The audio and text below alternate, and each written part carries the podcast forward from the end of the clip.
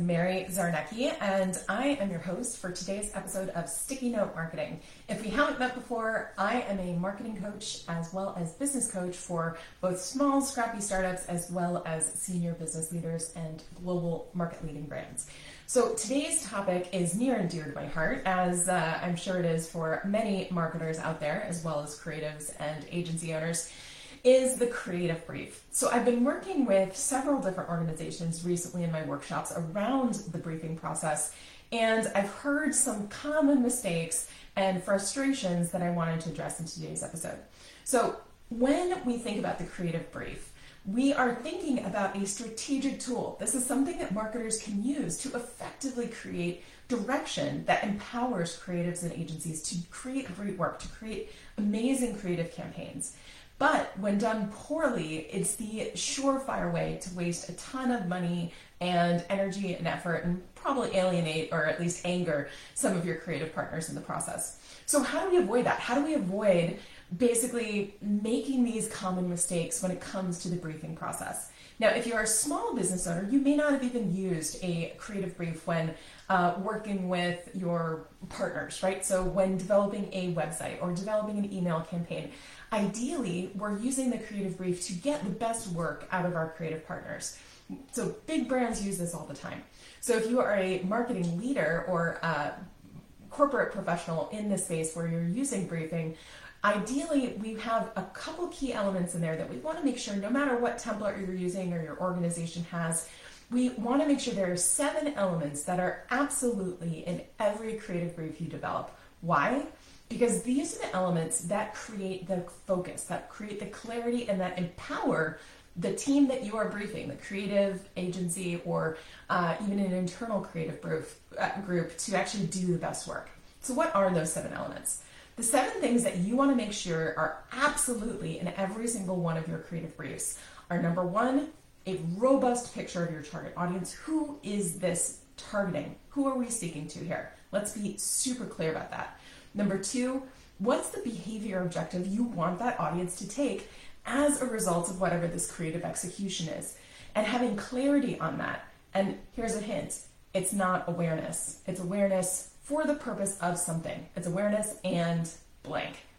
Also, we want to make sure there's an insight in there. A target audience insight is the most powerful thing you can tap into in your creative communications and executions if we tap into this insight, those dark corners, those fears, those worries, those desires of this target audience, that's how we can compel action. That's how we can change behavior. If we are not talking into an insight, if we haven't identified a true insight, and I'm not talking about a data point, I'm not even talking about a need or want, I'm talking about a deep, dark, below the surface kind of audience insight. That's what we want to be capturing here in this creative brief. We also want to make sure we are clearly articulating for our creative partners the benefit promise. What is it that we are promising this audience that's unique to us? And part of that, why should they believe us? What's the proof, right? How are they going to believe that we're going to deliver that?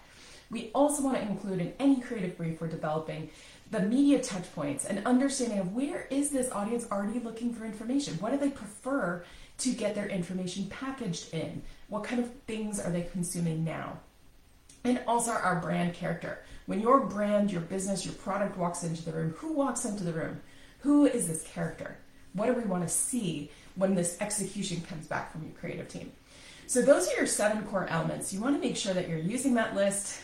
Feel free to take notes and uh, make sure that you're using that in your template.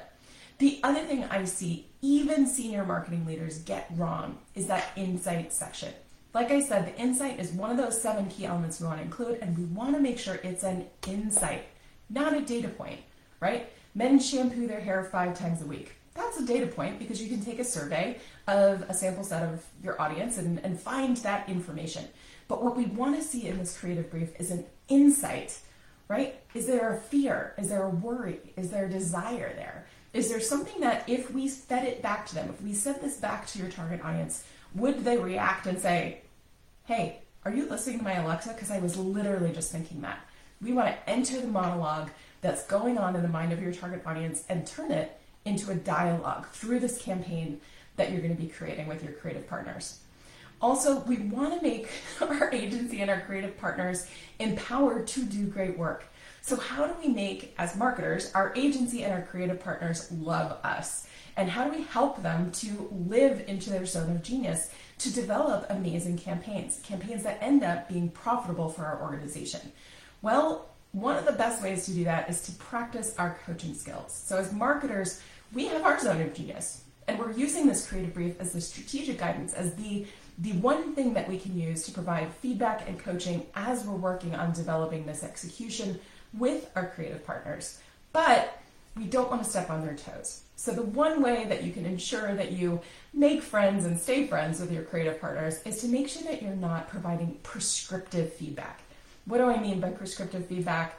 Well, if you've ever been in a meeting where someone said something like, hey, could we just tweak this copy a little bit? Or could we make this red a little bit redder? Yeah, that's what I'm talking about when I say prescriptive content or feedback is we don't want to step on the toes. We are not graphic designers. That is why we are hiring these experts, these creative experts to do this work because we are not that person. So we want to stay in our lane, and provide strategic feedback based on what we've included in the guidance that's provided in the creative brief. All right, if you have any questions about what we touched on here today, obviously we couldn't get in depth in all of it and the time constraints we have. But remember, those seven elements, you want to double check you're making sure to include all of those in your creative brief. Really make sure that you're looking at that insights session, section, especially even senior marketing leaders I've seen called data points insights. We want to make sure that we're tr- truly capturing an insight. And also, easy way to make your audience, uh, agency, and creative partners love you not providing prescriptive feedback and instead staying in our lane as marketers, providing that strategic, strategic guidance. All right, let's continue the conversation. I want to invite you over to my private Facebook group.